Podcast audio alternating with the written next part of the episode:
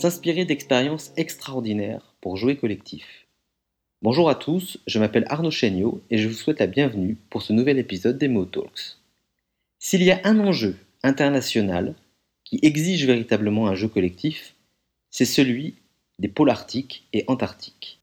Entre majesté et fonte des glaces, préservation et militarisation, convoitise forte et gouvernance fragile, les mondes polaires présentent des dilemmes stratégiques mal connus mais omniprésents dans l'actualité.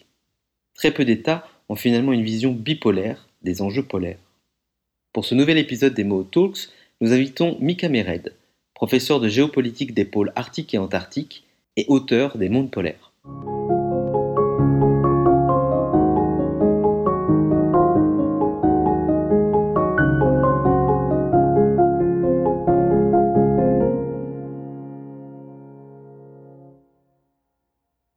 Bonjour Mika Mered. Bonjour Arnaud. Professeur de géopolitique des pôles à Lillery et auteur du livre Les mondes polaires, paru en 2019 chez Presse universitaire de France. Merci d'être avec nous. Ma première question, quelle est la situation géopolitique actuelle en Arctique et en Antarctique? Merci de m'avoir invité pour parler de ces enjeux euh, assez méconnus à toute la communauté. Alors, les glaces fondent des deux côtés, mais pour autant, les enjeux géopolitiques ne sont pas les mêmes. Et c'est encore moins intuitif que les acteurs sont les mêmes. C'est-à-dire qu'en Antarctique, on va retrouver la France, qui est présente en Antarctique de par les territoires euh, qu'elle a revendiqués ou qu'elle possède et qui sont reconnus par le droit international. Et puis en Arctique, euh, par l'économie, l'industrie, la recherche. Typiquement, vous allez avoir la Chine, vous allez avoir des grands États comme la Russie, les États-Unis, qui vont être présents dans les deux régions. Mais pour autant, on est très peu d'États à avoir une vision bipolaire des, enjeux polaires, puisque en réalité, ce qui se passe en Arctique, c'est qu'on a une mer plus qu'un océan qui est en train de s'ouvrir et qui s'ouvre de par la fonte des glaces. Il s'ouvre sur quoi cet océan? Il s'ouvre d'une part sur le Pacifique et d'autre part sur l'Atlantique. Il, permet, il permettrait en tout cas d'avoir ce rôle de connecteur entre les grands ensembles économiques de la planète, l'Europe, la côte est américaine, la côte ouest américaine et évidemment l'Asie du Nord-Est avec le Japon, la Corée du Sud et la Chine. Donc en Arctique, on a des enjeux qui sont d'abord économiques et ces enjeux économiques, ils sont liés à des enjeux stratégiques parce que si vous voulez développer cette région-là, eh il va falloir être capable, d'une part, de la connaître d'un point de vue scientifique, d'autre part, d'avoir des technologies qui permettent de s'y installer avec, euh, dans le temps, hein, de manière durable. Et troisièmement, il va falloir être capable de la sécuriser pour pouvoir stabiliser les investissements sur 30, 40 ou 50 ans. Donc ces enjeux-là sont des réalités arctiques. En Antarctique, on a une situation complètement différente puisqu'on n'a pas une mer entourée de terre, on a une terre, un continent entouré de mer, ce qui crée donc une certaine distance et qui finalement tend à protéger le continent. Le continent en Antarctique, il est aujourd'hui protégé principalement par deux textes. Le traité de l'Antarctique de 1959 qui, euh, en gros, dit que l'Antarctique doit être démilitarisé et de l'autre côté, euh, tend à limiter ou en tout cas à geler les différentes revendications territoriales d'États comme la France, l'Argentine, la Norvège et d'autres sur le continent antarctique. Donc permettre un accès finalement relativement universel à ce continent. De l'autre côté, il y a le protocole de Madrid qui protège l'Antarctique d'un point de vue environnemental, puisque c'est lui qui euh, permet d'interdire l'exploitation pétrolière, gazière ou minière en zone antarctique depuis 1998 qu'il est entré en vigueur. Donc ces deux textes protègent l'Antarctique. Ces textes-là, ou des textes équivalents, n'existent pas en Arctique, où vous avez huit États qui ont des territoires, des zones maritimes, et qui donc développent des capacités, euh, des textes juridiques nationaux, et donc des traités bilatéraux ou multilatéraux en zone arctique pour pouvoir tout simplement organiser le partage, organiser l'exploitation et la protection autant que faire se peut de la zone. Donc des enjeux complètement différents. Et comment se situe la France et l'Europe dans ce jeu?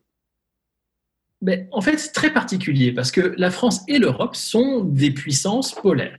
La France a des territoires en Antarctique, en tout cas, elle revendique depuis 1840 un territoire, la Terre Adélie que j'imagine beaucoup de gens connaissent. Hein. Et, et, ce territoire-là, c'est un des territoires qui a donc été gelé, ou en tout cas dont la revendication française a été gelée par le traité de l'Antarctique de 1959 que j'évoquais tout à l'heure. Mais la France a d'autres territoires, non pas sur le continent antarctique, mais sur les petites îles euh, qui sont, pas si petites que ça d'ailleurs, hein, forcément, euh, qui sont dans le sud de l'océan Indien, à la lisière donc euh, de l'océan austral. Et la France fait partie du club des nations polaires historiquement, de par sa capacité d'exploration et par cette réalité donc territoriale. Pour ce qui est de l'Arctique, on a à peu près la même chose au niveau de l'Europe. C'est-à-dire que la France n'a pas de territoire en Arctique, mais l'Europe, au sens de l'Union européenne, a, elle, par contre, des territoires en Arctique, avec trois États membres de l'Union européenne, la Suède, la Finlande et le Danemark, qui sont des États arctiques, c'est-à-dire qui ont des terres ou des mers, ou les deux parfois, euh, au nord du cercle polaire, et qui sont donc membres de l'organe diplomatique de référence de la région qui s'appelle le Conseil de l'Arctique. Donc l'Europe est très présente en Arctique, beaucoup plus qu'en Antarctique, où elle se contente juste de gérer la question de la pêche au nom des États européens et évidemment aussi une dimension scientifique en finançant des projets, par exemple. Euh, la France, elle, a une, une, position qui est encore plus présente, puisqu'elle est à la fois en Antarctique, assez présente d'un point de vue territorial, scientifique, économique, et ainsi de suite, mais elle est présente aussi en Arctique parce que c'est l'une des plus grandes puissances mondiales, tout simplement, d'un point de vue de la recherche scientifique, mais aussi d'un point de vue économique en Arctique, puisque vous avez quasiment 200 entreprises françaises euh, qui travaillent aujourd'hui euh, dans les pôles et en particulier en Arctique, et la France est l'un des leaders en Arctique en matière euh, de, de, gaz, en matière de BTP, en matière de télécommunications et encore plein d'autres choses. Donc, la France a une vraie position. Et en Arctique, est-ce qu'il n'y a pas Saint-Pierre-et-Miquelon également? Oui, Saint-Pierre-et-Miquelon, c'est un cas à part parce qu'on a tendance souvent à penser, quand on sait à peu près que ça existe, euh, on a tendance à penser que c'est au niveau du Groenland. Et donc, c'est un territoire arctique et que la France fait partie de l'Arctique aussi. Sauf qu'en fait, c'est pas le cas.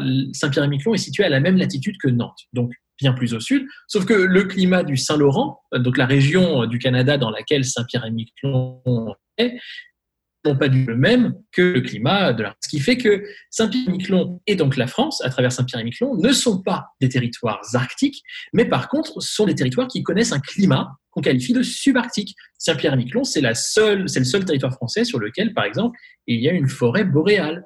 Euh, donc typiquement, Saint-Pierre-et-Miquelon, c'est ce qui permet à la France d'être présent encore plus en Arctique que juste avec l'économie ou avec la science, euh, puisqu'on a par exemple un bâtiment de la Marine nationale, le Fulmar, hein, qui est basé à Saint-Pierre, qui patrouille en Arctique.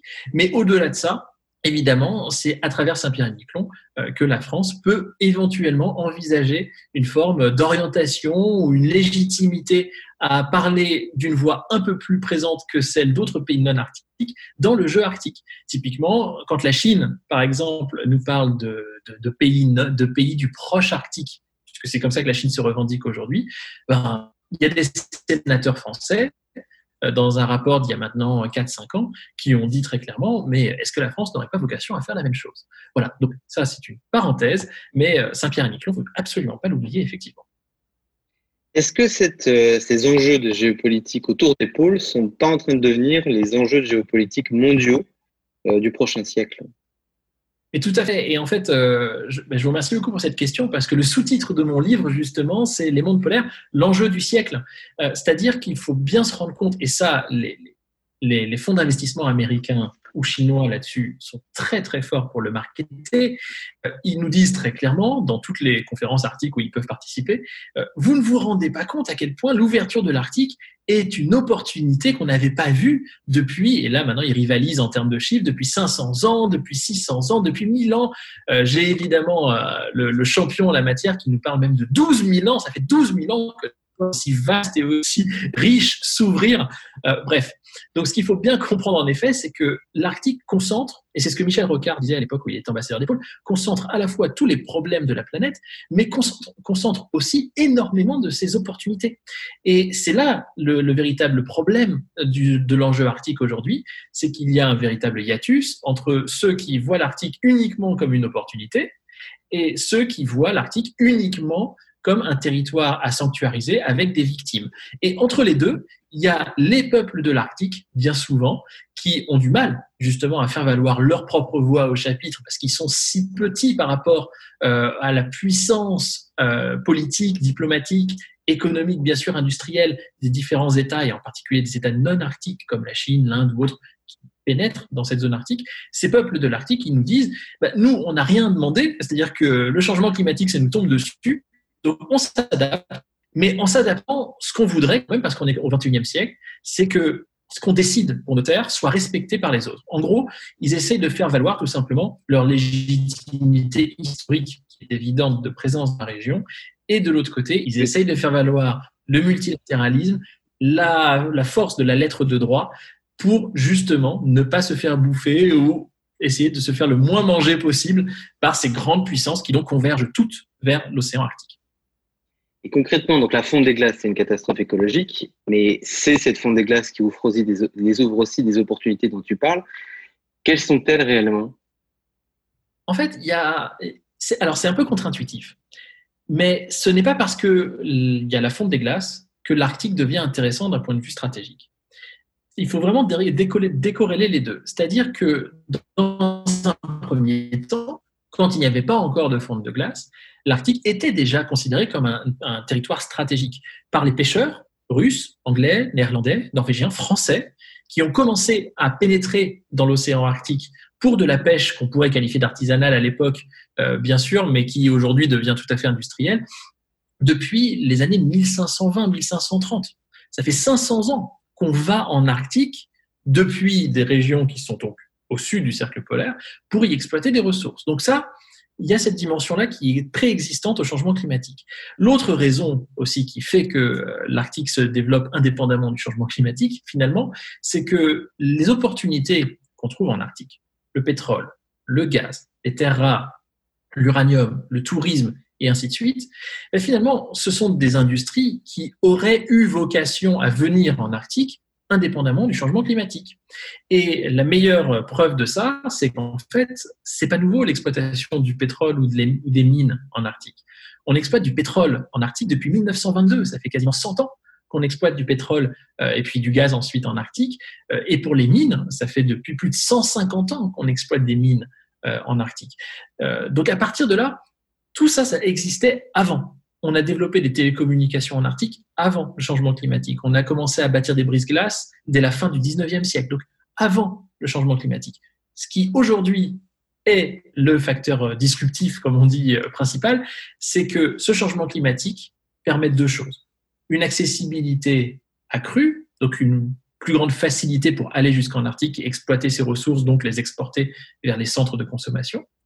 Et le deuxième élément, qui est finalement le corollaire, c'est que ça accélère les mouvements d'investissement du sud vers l'Arctique. Et quand je dis le sud vers l'Arctique, on peut penser évidemment aux différents pays non arctiques comme la France, la Chine, l'Allemagne, etc.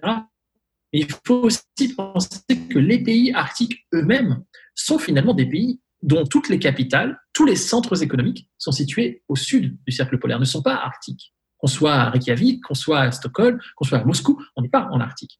Ce qui fait que, en réalité, les paysages économiques, les investisseurs, les diplomates et ainsi de suite ben, découvrent l'Arctique comme les autres, même pour ceux qui sont de pays dits arctiques. Voilà, j'ai essayé de faire un panorama euh, assez détaillé, mais ceci dit, il y a un dernier élément qu'il ne faut pas oublier, c'est que dans tout ça, la base de tout, c'est la question de la sécurité. Sécurité, évidemment, d'un point de vue politique, hein, donc sécurité euh, militaire et stratégique.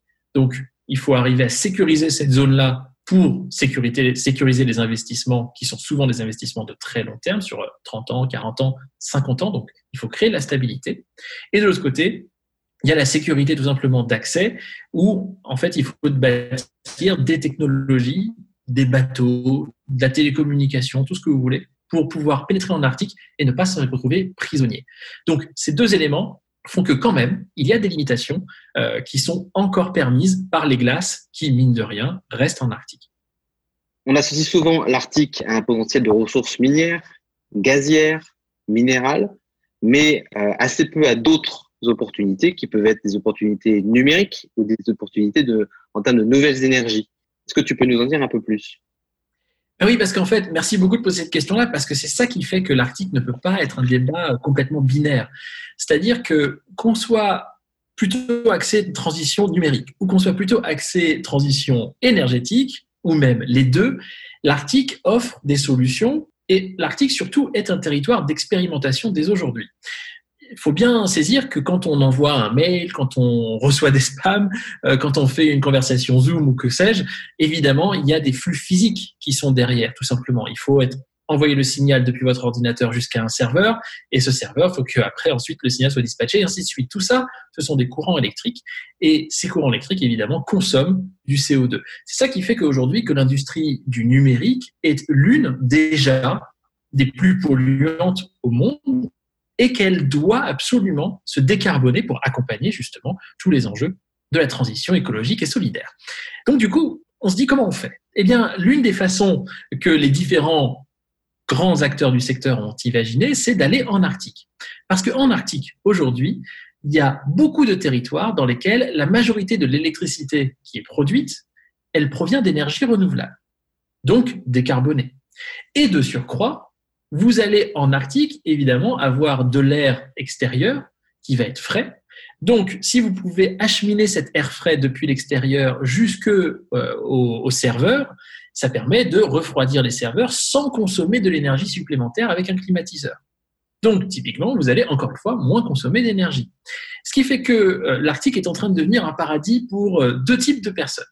C'est en train de devenir un paradis pour les, GAFAM et les BATX, hein, bien sûr, qui pose d'ailleurs ensuite une question de, la sécurité des données. Est-ce que les différents pays de l'Arctique, notamment des petits pays comme l'Islande ou le Groenland, seraient capables euh, de préserver la sécurité des données à long terme? Euh, Bref, mais ça c'est un autre débat.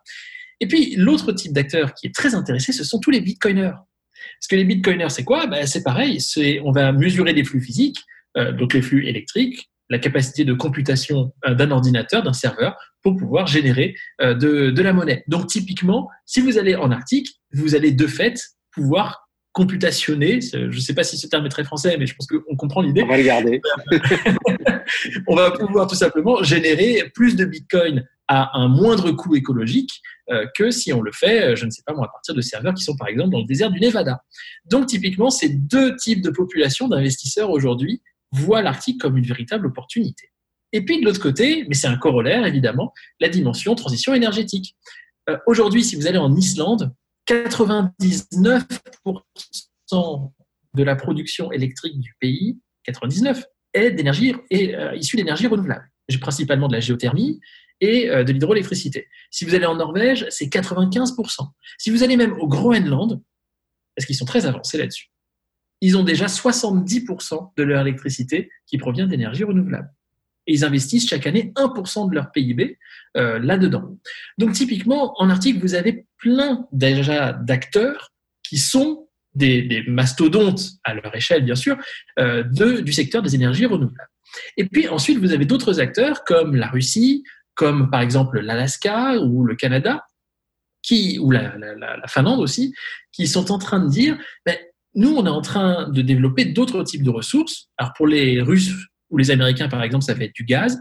Et ce qu'ils disent, c'est bah, avec ce gaz, on peut peut-être faire de ce qu'on appelle l'hydrogène bleu, donc c'est-à-dire faire de l'hydrogène à partir, mais on va mettre un filtre pour, capturer le carbone qui sera émis dans le processus de transformation du gaz vers l'hydrogène. Et ce carbone qu'on aura donc capté dans le processus, on va le réinjecter dans le sol de manière à ce qu'il ne parte pas dans l'atmosphère. Donc ça, c'est quelque chose qu'on retrouve en Russie, euh, qu'on va retrouver aussi en Alaska et qui est ou au Canada et qui est en fort développement. Mais on va retrouver encore d'autres choses. On va retrouver de l'éolien, par exemple, puisque dans l'ensemble de l'Arctique, vous avez des territoires avec beaucoup de vent qui font donc il y a des gisements euh, d'éolien qui sont très importants. Vous allez retrouver aussi euh, des gisements d'hydrogène vert. Euh, l'hydrogène vert, c'est quoi? C'est de l'hydrogène qui est produit à partir donc de toutes ces énergies renouvelables qu'on a évoquées. On peut penser aussi à la biomasse, avec tout ce bois qu'il y a en Arctique. Il y a des grandes forêts boréales, naturellement, en Arctique. Pensez à la Laponie finlandaise, par exemple, euh, où vous avez donc un investisseur chinois qui vient de mettre un milliard de dollars sur la table pour faire une usine, pour transformer ce bois, ne pas en faire juste un produit pour faire des meubles Ikea, euh, mais pour en faire l'énergie du biocarburant qui soit donc régénéré de manière durable et renouvelable. Donc tout ça, ça arrive en Arctique, ce qui fait qu'aujourd'hui, l'Arctique, c'est un véritable laboratoire de la transition à la fois digitale et énergétique. Est-ce que c'est naïf de supposer que cette situation tempère pour les grandes puissances la volonté de combattre le réchauffement climatique?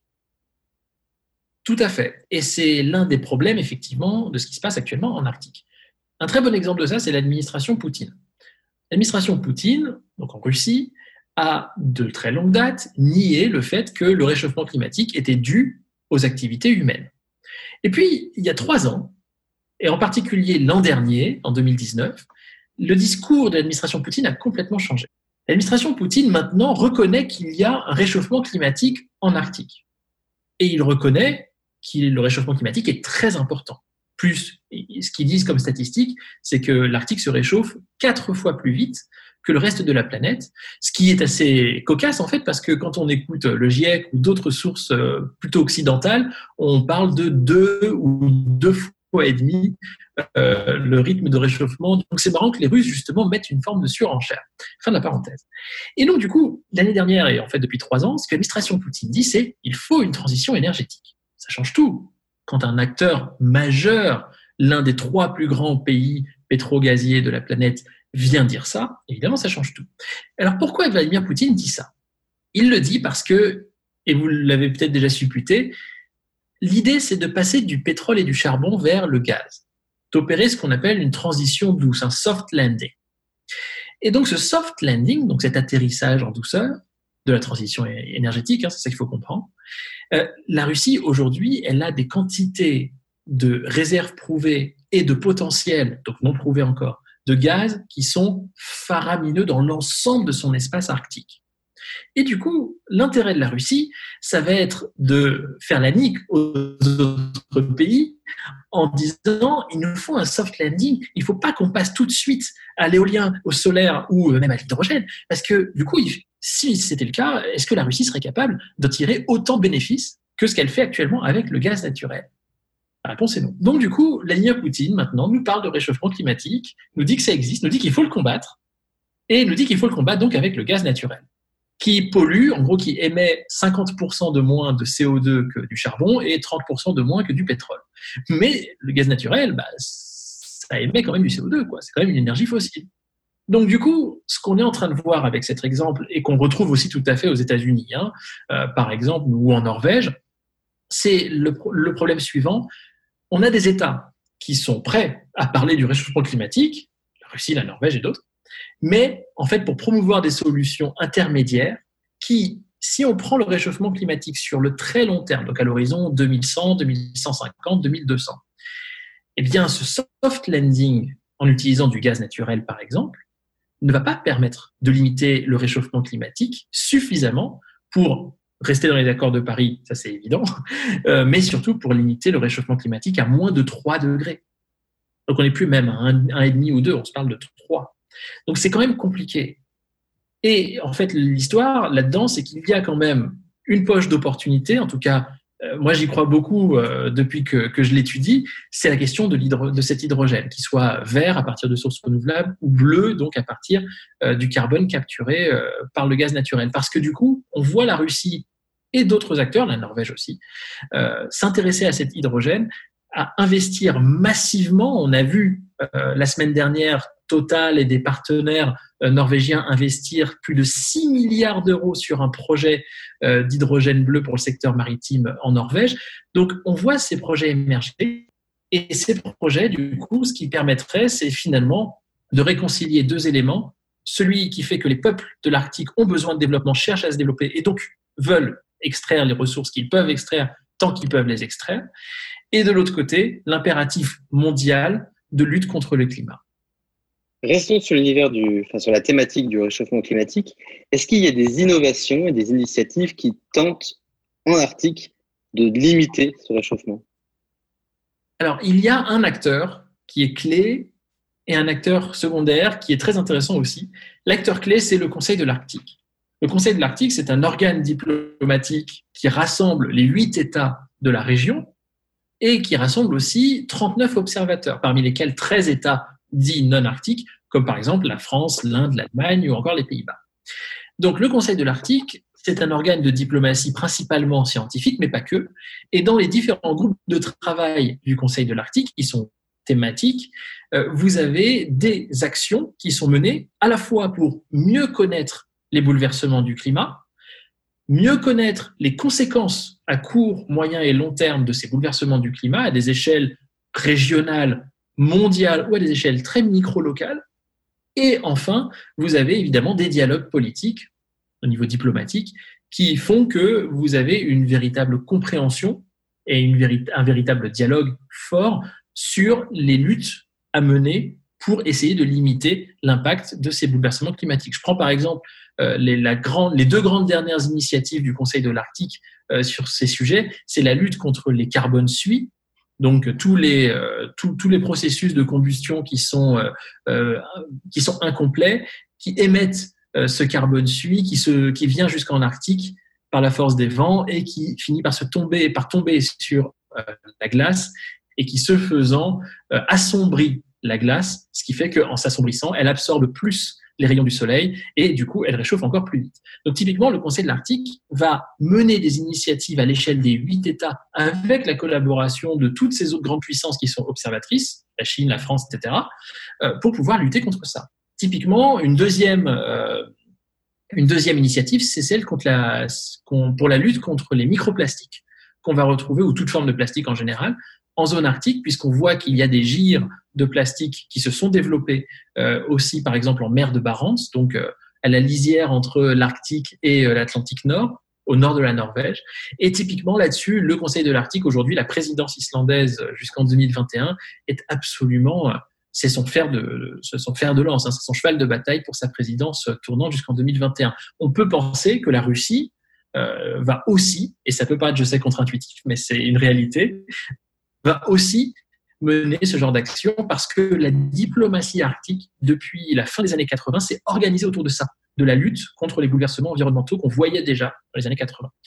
Et puis, euh, les autres initiatives, c'est l'acteur secondaire que j'évoquais tout à l'heure, euh, c'est évidemment tout l'écosystème scientifique et des investisseurs, euh, investisseurs de l'Arctique et investisseurs non arctiques qui vont en Arctique et qui permettent de développer simplement comme on l'a dit euh, sur le numérique, comme on l'a dit sur l'hydrogène euh, ou d'autres, des technologies qui permettraient de faire en sorte qu'en Arctique, ben, on ait des, expérimentations qui intéressent le monde entier. Mais il y a un dernier acteur qui va encore plus loin, c'est ce qu'on appelle les géo-ingénieurs. Les géo-ingénieurs ou la géo-ingénierie, c'est en fait une, discipline qui se veut essayer de modifier le climat ou de modifier les environnements à des échelles plus ou moins locales ou plus ou moins globales, dans le but de corriger par la technologie les effets néfastes du changement climatique. Sauf que, évidemment, comme, le réchauffement climatique et le climat en général, ce sont toujours des impacts relativement longs et des processus relativement longs, eh bien, finalement, la géo-ingénierie, on ne sait pas aujourd'hui à quel degré ça relève d'une réalité possible ou à quel degré ça relève simplement de l'apprenti sorcier. Donc la géo-ingénierie, c'est à prendre avec des pincettes, mais ça peut être potentiellement une solution. Longtemps, le poste d'ambassadeur, tu as parlé de diplomatie, le poste d'ambassadeur des pôles fut considéré comme une espèce de, placard doré, pour dire les choses simplement. Est-ce que c'est quelque chose qui est en train de changer aujourd'hui? Euh, Alors, euh, évidemment, euh, en France, hein, on se parle de la France ici, le poste d'ambassadeur pour les pôles, quand il a été créé, ça ne se voulait pas du tout être un placard doré. En réalité, c'était une véritable demande de la communauté scientifique française au sortir de la quatrième et dernière année polaire internationale qui avait lieu en 2007-2008 et sur laquelle la France était euh, assez présente. Hein. Et du coup, quand euh, le poste a été créé à l'époque par Sarkozy euh, sur, proposition de Bernard Kouchner, lui-même sur proposition de, scientifiques spécialistes des pôles, eh bien typiquement, ça ne voulait pas du tout être un placard doré. La France reconnaissait à ce moment-là l'importance des enjeux en Arctique, mais aussi l'importance des enjeux en Antarctique, parce que c'est une des spécificités françaises dans sa diplomatie, contrairement euh, par exemple aux Américains ou contrairement aux Canadiens, c'est qu'en France, l'ambassadeur des pôles s'occupe des deux pôles, ce qui est évidemment une façon pour la France de capitaliser aussi dans le Grand Nord sur sa réalité et sa légitimité dans le Grand Sud. Donc du coup, en France, on a cet ambassadeur des deux pôles, les Norvégiens en ont un aussi, par exemple, donc on n'est pas beaucoup à avoir ces deux pôles, Et en fait, ce poste, il est éminemment stratégique, puisque, on l'a évoqué, il y a des enjeux climatiques, des enjeux de recherche, des enjeux sécuritaires, des enjeux économiques, et ainsi de suite. Donc, l'ambassadeur des pôles est un ambassadeur qui peut porter des solutions. Et c'est ce que Michel Rocard a essayé de faire euh, de 2009 jusqu'à jusqu'à sa disparition en 2016, euh, notamment en essayant de bâtir une feuille de route nationale, donc interministérielle, sur les questions polaires, euh, qu'on pourrait qualifier de stratégique, qui n'en est pas complètement une, mais en tout cas, ça pose les jalons de l'engagement de la France en Arctique. En Antarctique, on n'a jamais eu de stratégie nationale en Antarctique, et d'ailleurs, euh, ça nous manque aujourd'hui, il faudrait en avoir une, puisque les infrastructures françaises en Antarctique sont sur le déclin et il faudrait les réinvestir pour garder une légitimité politique. Fin de la parenthèse. Donc, il y a tous ces enjeux-là qui existent. Et puis, il y a l'enjeu de Saint-Pierre-et-Miquelon, qu'on évoquait tout à l'heure. Euh, Saint-Pierre-et-Miquelon, petit territoire de 6200 habitants, euh, bien sûr, mais euh, un territoire qui peut être potentiellement éminemment stratégique et qui peut être là aussi, qui peut faire partie de cette logique d'expérimentation de technologie ou d'expérimentation scientifique et autres en zone arctique ou en zone subarctique. Et aujourd'hui, bon, Saint-Pierre-et-Miquelon n'est pas dans la stratégie française pour l'Arctique, la feuille de route que j'évoquais tout à l'heure de 2016. Et bon, c'est dommage, mais peut-être qu'à l'avenir, avec Saint-Pierre-et-Miquelon, la France va être capable de se porter encore plus haut euh, sur, euh, en termes de légitimité dans le débat arctique ou subarctique, comme elle l'est déjà en Antarctique. Donc le poste d'ambassadeur des pôles, il est éminemment stratégique et en fait, ce sont les médias véritablement qui n'ont pas compris l'intérêt de ce poste, ni au moment où Michel Rocard a été nommé en 2009, ni au moment où Ségolène Royal a été nommé en 2017. Parce qu'il faut le dire, euh, bon, Ségolène Royal, elle m'a fait des misères ces derniers temps parce qu'elle n'a pas apprécié que je publie des trucs sur Twitter qui euh, témoignent de sa non-activité en tant qu'ambassadrice d'épaule. Mais bon, ça, c'est le jeu, ma pauvre Lucette. La réalité, c'est surtout que, euh, voilà, il faut, il faut dire les choses. mais surtout, ce qui était problématique, c'est qu'au départ, quand elle est nommée par le président Macron en 2017, ben, peut-être la personne idoine. C'est peut-être la personne qu'il fallait nommer à ce poste-là. Parce que c'est quelqu'un en France, et à l'international de par euh, l'action qu'elle avait menée bien sûr durant la COP 21, qui était extrêmement légitime pour parler de tout ça. Et on l'a vu sur les quelques réunions euh, auxquelles elle est allée en Arctique euh, ou en Antarctique ces deux années dernières en tant qu'ambassadrice des pôles, on a vu que cette dimension, cette légitimité de la COP 21, de l'accord de Paris, était extrêmement importante. Et la France peut porter ça. Elle doit même porter ça.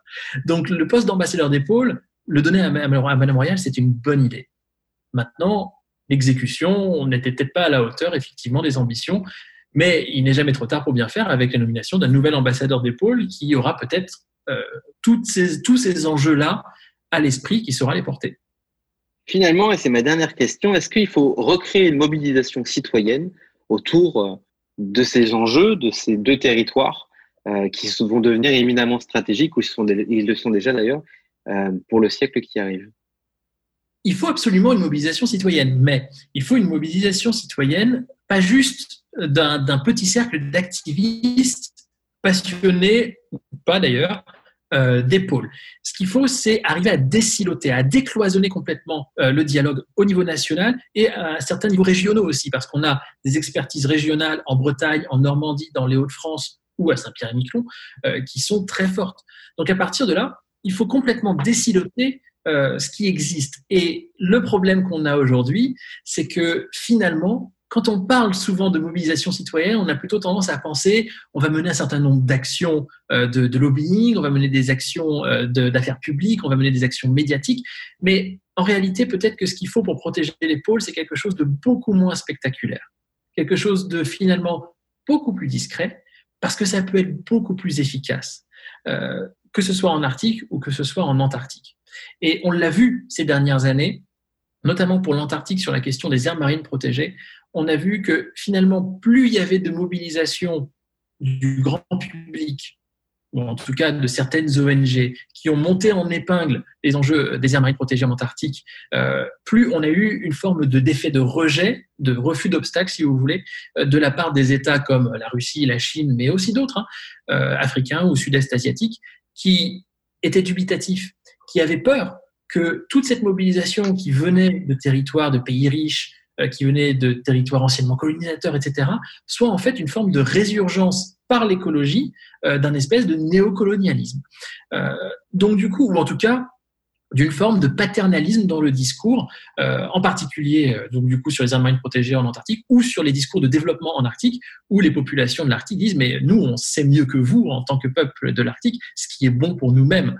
Euh, donc typiquement, peut-être que ce qui est problématique ou en tout cas difficile à concevoir, c'est que pour sauver les pôles, il faut peut-être quelque chose de moins spectaculaire, de plus discret, parce qu'en fait, ça s'est monté et ça serait révélé être plus efficace. Petit aparté, il y a quelque temps, euh, le président des États-Unis, Donald Trump, s'est mis en tête de racheter le Groenland. On peut avoir un avis sur euh, le personnage, mais il n'empêche, qu'est-ce qui, à un moment, a pu émerger chez lui pour, lui, pour se dire que c'était une absolue évidence et qu'il fallait acquérir le Groenland? En fait, c'est pas du tout un délire trumpien d'aller acheter le Groenland. Et c'est d'ailleurs la troisième fois que les États-Unis proposent d'acheter le Groenland. La première fois, c'était en 1867, donc ça fait de longues dates. Et puis la deuxième fois, c'était en 1949 au sortir de la Seconde Guerre mondiale. Donc typiquement, ce qui se passe au Groenland, c'est qu'on a un grand territoire qui est grand comme quatre fois la France, qui est couvert à 80% par une calotte glaciaire, et qui n'est, qui peuplé que de 56 000 habitants. L'équivalent de la ville de l'Orient, par exemple, sur un territoire grand comme quatre fois la France il y a une petite administration au Groenland, il y a un petit personnel politique, donc le lobbying peut se faire de manière relativement facile, en tout cas plus facile qu'ailleurs. Et ce que l'administration américaine a fait, c'est tout simplement, ces deux, trois dernières années, redonner une valeur stratégique au Groenland qu'il avait depuis la Seconde Guerre mondiale. Quand les Américains ont voulu débarquer en Europe pour aider les Européens, ça s'est pas fait du jour au lendemain. Il a fallu pénétrer petit à petit l'espace européen. Donc ça s'est fait d'abord, évidemment, euh, chacun connaît le débarquement de Normandie, sauf que les troupes, elles venaient évidemment du Royaume-Uni, qui elles-mêmes venaient d'Islande, qui elles-mêmes venaient du sud, du Groenland, qui elles-mêmes venaient évidemment du continent nord-américain. Le Groenland, donc, dès 1941, a cette image, cette importance stratégique qui, après, n'a jamais, n'a jamais euh, varié. Parce que au moment de la guerre froide, quand les États-Unis d'un côté et l'Union soviétique de l'autre se menacent, non pas avec des tranchées creusées dans la terre, mais avec des tranchées de missiles de part et d'autre de l'océan Arctique, eh bien typiquement, là encore une fois, le Groenland a une importance puisque le Groenland est quasiment au cœur de l'océan Arctique, le territoire le plus proche du pôle Nord. Donc à partir de là, les Américains qui ont installé dès les années 40 leur base militaire, une base militaire euh, dans le nord-ouest du Groenland, ont été bien contents euh, de continuer à alimenter cette base et à la développer parce qu'elle était extrêmement stratégique pour faire ce pivot donc entre le rideau arctique d'un côté et le rideau atlantique de l'autre, Groenland, Islande, Royaume-Uni ou Groenland, Islande, Norvège, face évidemment à l'ogre soviétique à l'époque.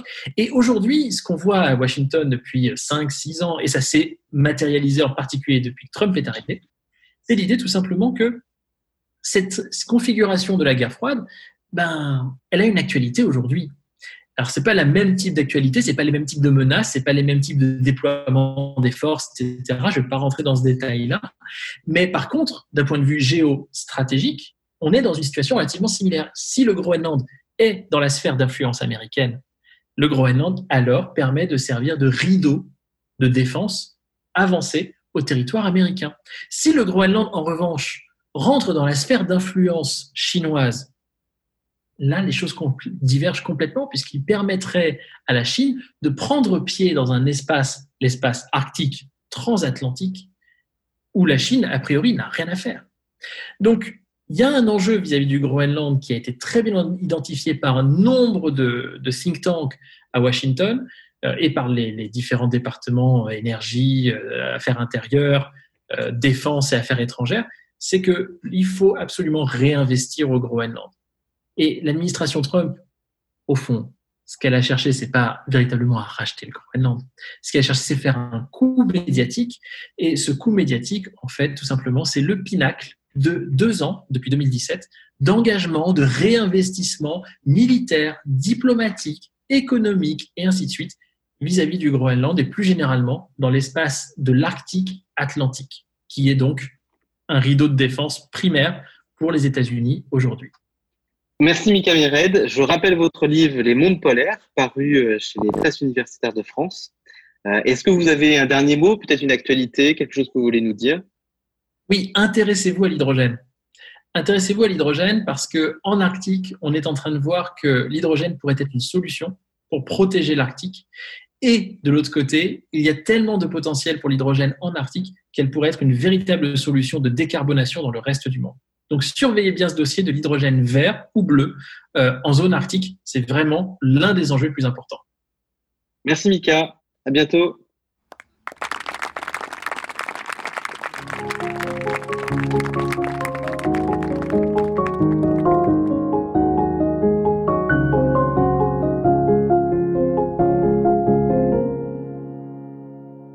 Merci à Make Sense, Madines, Hello Tomorrow, School Lab et So Good. Si ce podcast vous a plu, n'hésitez pas à le noter. Et 5 étoiles nous enverraient bien au ciel. N'hésitez pas non plus à le partager sur les réseaux sociaux. Retrouvez également tous les podcasts et replays de Moho sur www.moho.co et sur nos réseaux sociaux. Et surtout, rejoignez la mobilisation.